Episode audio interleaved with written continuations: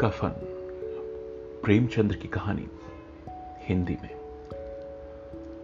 झोपड़े के द्वार पर बाप और बेटा दोनों एक बुझे हुए अलाव के सामने चुपचाप बैठे हैं और अंदर बेटे की जवान बीवी बुधिया प्रसव वेदना में पछाड़ खा रही थी। रह रहकर उसके मुख से ऐसी दिल दहला देने वाली आवाज़ें निकलती थीं कि दोनों कलेजा थाम लेते थे। चाड़ों की रात थी। प्रकृति सन्नाटे में डूबी हुई थी। सारा गाँव अंधकार में लय हो गया था। घीसू ने कहा, मालूम होता है बचेगी नहीं। सारा दिन दौड़ते दौड़ते हो गया। अरे, जरा जाके देख दो हाँ। माधव चिड़कर बोला, अरे, मरना ही है तो जल्दी मर क्यों नहीं जाती? अरे, क्या करूँगा मैं देखकर? तू बड़ा बेदर्द है बे। साल भर जिसके साथ सुख चैन से रहा उसी के साथ इतनी बेवफाई? तो मुझसे तो उसका तड़पना और हाथ पाँव पटकना नहीं देखा जाता। चमारों का कुंबा था और सारे गाँव में बदनाम घीसू एक दिन काम करता तो तीन दिन आराम। माधव इतना कामचोर था कि आधे घंटे काम करता तो आधे घंटे चिलम पिया करता था। इसलिए उन्हें कहीं मजदूरी भी नहीं मिलती थी। घर में मुट्ठी भर भी अगर अनाज मौजूद हो तो उनके लिए काम करने की कसम थी।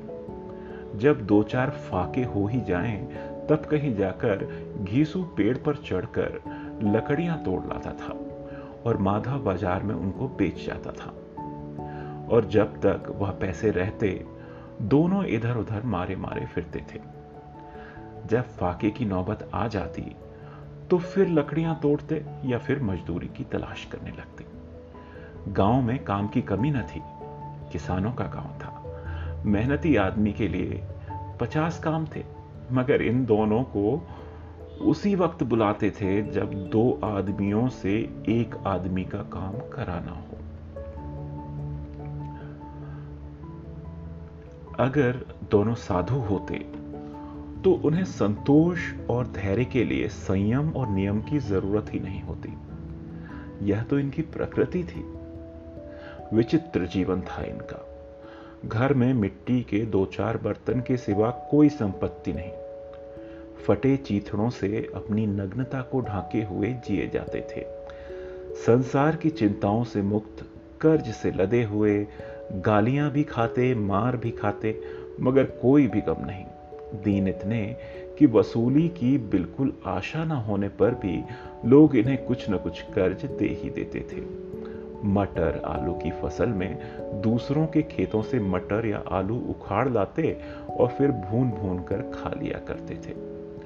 दस पाँच उख उखाड़ लाते और रात भर उनको चूसते रहते थे। घीसू ने इसी आकाश वृत्ति से साठ साल की उम्र काट ली थी। और माधव भी सपूत बेटे की तरह बाप ही के पद चिन्हों पर चल रहा था। बल्कि उसका नाम और भी उजागर कर रहा था।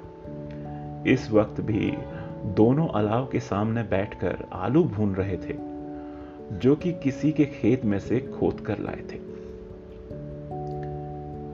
घीसू की स्त्री का तो बहुत दिन हुए देहांत हो गया था।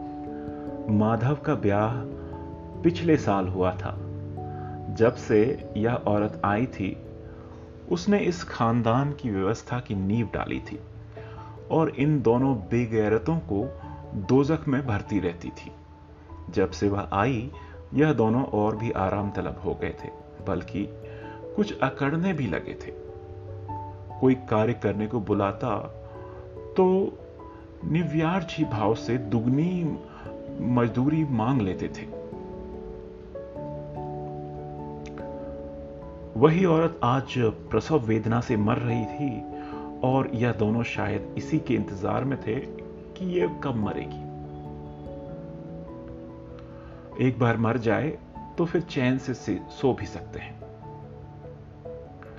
घीसू ने आलू निकालकर छीलते हुए कहा, जाकर देख दो क्या दशा है उसकी? चुड़ैल का फिसाद होगा और क्या? यहाँ तो ओझा भी एक रुपया माँगता है।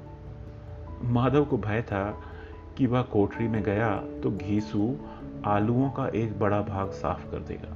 तो उसने बोला, मुझे वहाँ जाते हुए डर लग रहा है। अभी डर किस बात का है? यहीं तो हूँ मैं। तो ठीक है तुम ही जाके देख लो। मेरी औरत जब मर रही थी तो मैं तीन दिन तक उसके पास से हिला भी नहीं था और मुझसे लजाएगी नहीं, जिसका कभी मैंने मुँह भी नहीं देखा। आज उसका उघड़ा हुआ बदन देखो? उसे तन की सुध भी तो ना होगी। मुझे देख लेगी तो खुलकर हाथ पैर भी नहीं पटक पाएगी। मैं सोचता हूँ, कोई बाल बच्चा हुआ तो क्या होगा? सौंठ, गुड़, तेल, कुछ भी तो नहीं है घर में। सब कुछ आ जाएगा, भगवान दे तो। जो लोग अभी पैसा नहीं दे रहे हैं, वे कल बुला बुला कर तुमको पैसा देंगे। मेरे नौ लड़के हुए हैं, घर में कभी कुछ न था, मगर भगवान ने किसी न किसी तरह बेड़ा पार लगा ही दिया। जिस समाज में रात दिन मेहनत करने वालों की हालत, उनकी हालत से कुछ बहुत ज़्यादा अच्छी नहीं थी। और किसानों के मुकाबले में, वे लोग जो कि किसानों की दुर्बलताओं से लाभ उठाना जानते थे, कहीं ज़्यादा संपन्न थे। वहाँ इस तरह की मनोवृत्ति पैदा हो जाना कोई अचरज की बात न थी। हम तो यही कहेंगे कि घीसू किसानों से कहीं ज़्यादा विचारवान था। और किसानों के विचार शून्य समूह में शामिल होने के बदले बैठक बाजों की कुत्सित मंडली में जाकर शामिल हुआ था। हाँ, उसमें यह शक्ति न थी कि बैठक बाजों के नियमों और नीति का पालन करता। इसलिए जहाँ उसकी मंडली के और लोग गाँव के सरगना मुखिया बने हुए थे, उस पर सारा गाँव ही उंगली उठा करता था। फिर भी उसे यह तकसीम तो थी ही कि अगर वह फटेहाल है तो कम से कम उसे किसानों की, किसानों के जैसी जी तोड़ मेहनत तो नहीं करनी पड़ती है। और उसकी सरलता और निरीहता से दूसरे लोग बेजा फ़ायदा तो नहीं उठाते। दोनों आलू निकाल निकाल कर जलते हुए आलुओं को सी सी करके खाने लगे। कल से कुछ नहीं खाया था। इतना सब्र न था कि उन्हें ठंडा हो जाने दें। कई बार दोनों की जबानें भी जल गई। छिल जाने पर आलू का बाहरी हिस्सा बहुत ज़्यादा गर्म मालूम न होता था, लेकिन दांतों के तले पड़ते ही अंदर का हिस्सा जबान से हलक तक के तालू को जला देता था और उस अंगारे को मुँह में रखने के ज़्यादा खैरियत इसी में थी कि वह अंदर पहुँच जाए, जहाँ उसे ठंडा करने के लिए काफ़ी सामान था। इसलिए दोनों जल्द जल्द निकल जाते थे, हालाँकि इस कोशिश में उनकी आँखों से आँसू ज़रूर निकल रहे थे। घीसू को उस वक्त ठाकुर की बारात याद आई, जिसमें 20 साल पहले वह गया था। उस दावत में उसे जो तृप्ति मिली, वह उसके जीवन में एक याद रखने लायक बात थी, और आज भी उसकी याद ताज़ा थी। बोला, वह भोज नहीं भूलता, तब से फिर उस तरह का खाना और भरपेट नहीं मिला। लड़की वालों ने सबको भरपेट पूरियाँ खिलाई थीं। सबको छोटे बड़े सबने पूरियाँ खाई और असली घी की चटनी, रायता, तीन तरह के सूखे साग, एक रसेदार तरकारी, दही, चटनी, रायता। अब क्या बताऊँ कि उस भोज में क्या क्या स्वाद नहीं था। कोई रोक टोक नहीं थी। जो चीज़ चाहो मांग लो। जितना चाहो खाओ। लोगों ने ऐसे खाया ऐसे खाया कि कहीं से पानी ना पिया गया। मगर परोसने वाले हैं कि पत्तल में गरम गरम गोल गोल सुवासित कचौड़ियाँ डाल देते हैं। मन करते हैं मन करते हैं कि नहीं चाहिए। पत्तल पर हाथ से रोके हैं, मगर वह है कि दिए ही जाते हैं। और जब सबने मुँह धो लिया तो पान इलायची भी मिली, मगर मुझे पान लेने की कहीं सुध न थी। खड़ा हुआ ना जाता था। चटपट जाकर अपने कंबल में लेट गया। ऐसा दिल दरियाव का, क्या दिल दरिया था उस ठाकुर का? माधव ने इन पदार्थों का मन ही मन मज़ा लेते हुए कहा, अब हमें ऐसा भोज कोई नहीं खिलाता। अब कोई क्या खिलाएगा? वो जमाना दूसरा था। अब तो सबको किफायत ही सूझती है। शादी, ब्याह पर कोई खर्चा नहीं करता क्रियाक्रम पर खर्चा नहीं करता। गरीबों का माल बटोर बटोर कर रखोगे कहाँ? बटोरने में तो कमी नहीं हाँ खर्च में किफायत ज़रूर सूझती है। तुमने एक बीस पूरियाँ खाई होंगी, बीस से ज़्यादा खाई थी, पचास खा जाता था। पचास से कम मैंने न खाई होंगी अच्छा पट्टा था तो। मेरा तो आधा भी नहीं है। आलू खाकर दोनों ने पानी पिया और वही अलाव के सामने अपनी धोतियाँ ओढ़कर पाँव पेट में डालकर सो गए। जैसे दो बड़े बड़े अजगर कुंडली मारे पड़े हो और बेचारी बुदिया अभी भी कराह रही थी। सुबह सवेरे माधव ने कोठरी में जाकर देखा तो उसकी स्त्री ठंडी हो गई थी। उसके मुँह पर मक्खियाँ भिनक रही थीं और पथराई सी आँखें ऊपर टंगी हुई थीं। सारी देह धूल से लथपथ हो रही थी। उसके पेट में बच्चा मर गया था। माधव भागा हुआ घीसू के पास में आया। फिर दोनों ज़ोर ज़ोर से हाय हाय करने लगे और छाती पीटने लगे।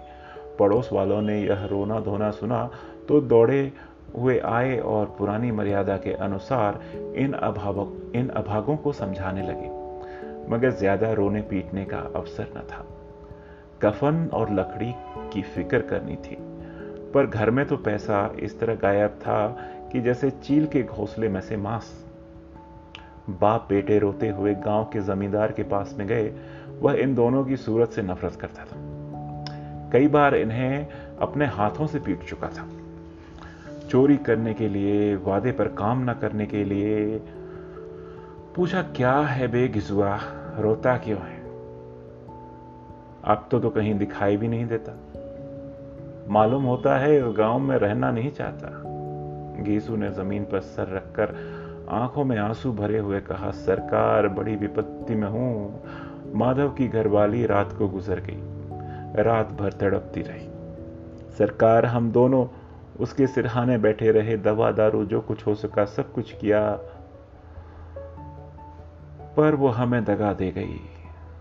अब कोई एक रोटी देने वाला भी ना रहा। मालिक तबाह हो गए, घर उजड़ गया। आपका गुलाम हूँ। अब आपके सिवा कौन ना आपकी मिट्टी उठेगी? आपके सिवा किसके द्वार पर जाऊँ? जमींदार साहब दयालु थे। मगर घीसू पर दया करने वाले कंबल पर रंग चढ़ाना था। जो मैं तो आया। कह दें, चल दूर हो यहाँ से। यूँ तो बुलाने पर भी नहीं आता, और आज जब गरज पड़ी है तो आकर खुशामद कर रहा है। हराम खोर कहीं का। बदमाश। लेकिन यह क्रोध या दंड देने का समय नहीं था। मन ही मन कुड़ते हुए दो रुपए निकालकर फेंक दिए, मगर सांत्वना का एक शब्द भी मुँह से ना निकला। उसकी तरफ़ ताका भी नहीं, जैसे सिर का बोझ उतारा हो। जब जमींदार साहब ने दो रुपए दिए तो गाँव के बनिए महाजनों को इनकार का साहस कैसे होता? घीसू जमींदार के नाम का ढिंडोरा भी पीटना खूब जानता था। किसी ने दो आने दिए, किसी ने चार आने। एक घंटे में घीसू के पाँच रुपए की अच्छी कमाई हो गई। कहीं से अनाज मिल गया, कहीं से लकड़ी और दोपहर को घीसू और माधव बाज़ार से कफन लाने चले। इधर लोग बाँस काटने लगे। गाँव की नरम दिल स्त्रियाँ आकर लाश को देखती थीं और उसकी बेकसी पर दो बूंद आँसू गिरा कर चली जाया करती थी।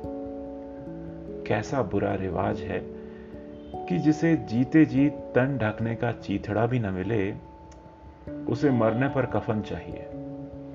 कफन, लाश के साथ जल ही तो जाता है और क्या रखा रहता है? यही पचास रुपए मिलते थे तो कुछ दवा दारू कर लेते। दोनों एक दूसरे के मन की बात ताड़ रहे थे। बाज़ार में इधर उधर घूमते रहे, कभी इस बजाज की दुकान पर गए, कभी उसकी दुकान पर, और तरह तरह के कपड़े, रेशमी और सूती, मगर कुछ जचा ही नहीं।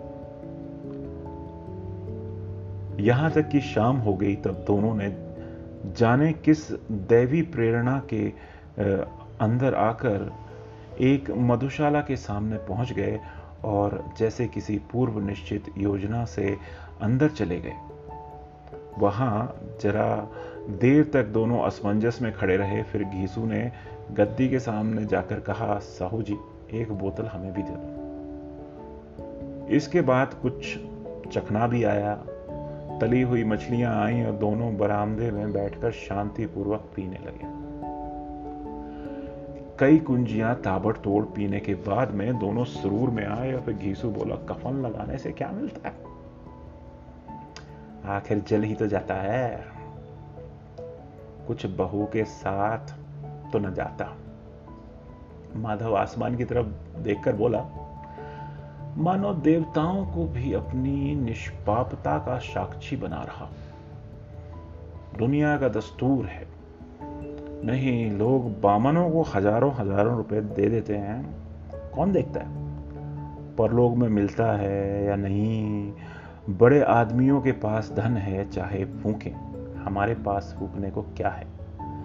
लेकिन लोगों को जवाब क्या देंगे? लोग पूछेंगे कि कफन कहाँ है? खीसू हंसा अबे, कह देंगे कि रुपए कमर से खिसक गए। बहुत ढूंढा, मिला ही नहीं। लोगों को विश्वास तो आएगा ना। लेकिन फिर वही रुपए देंगे, माधव भी हंसा। इस अनपेक्षित सौभाग्य पर बोला बड़ी अच्छी थी बेचारी। मरी तो भी खूब खिला पिलाकर। अभी बोतल से ज़्यादा उड़ गई।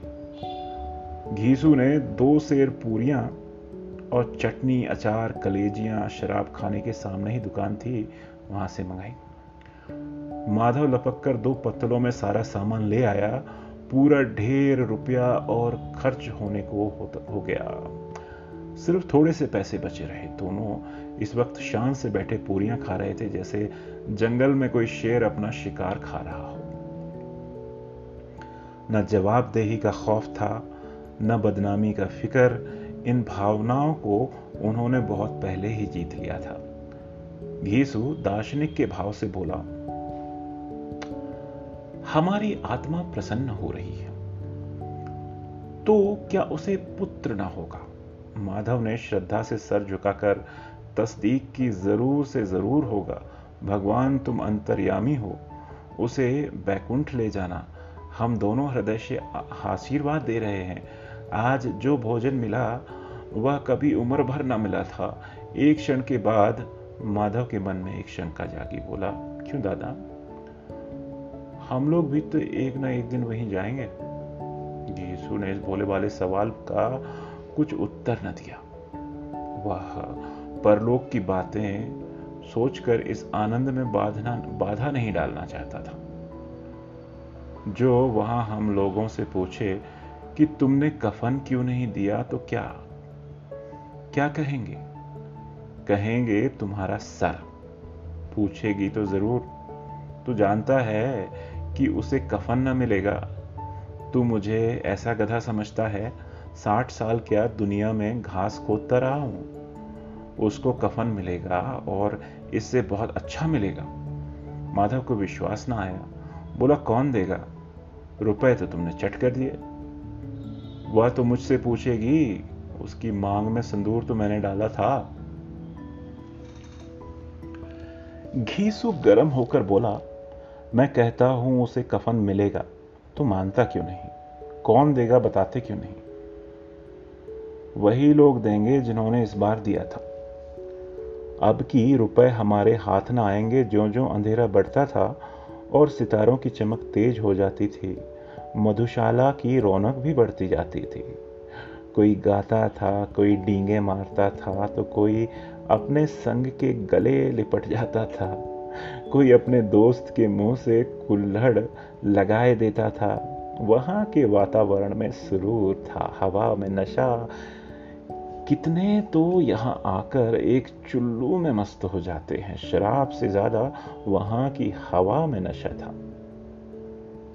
जीवन की बाधाएँ खींच लेती थी और कुछ देर के लिए भूल जाते थे कि वे जीते या मरते हैं या ना जीते या ना मरते हैं। और ये दोनों बाप बेटा भी मज़े लेकर चुस्कियाँ ले रहे थे।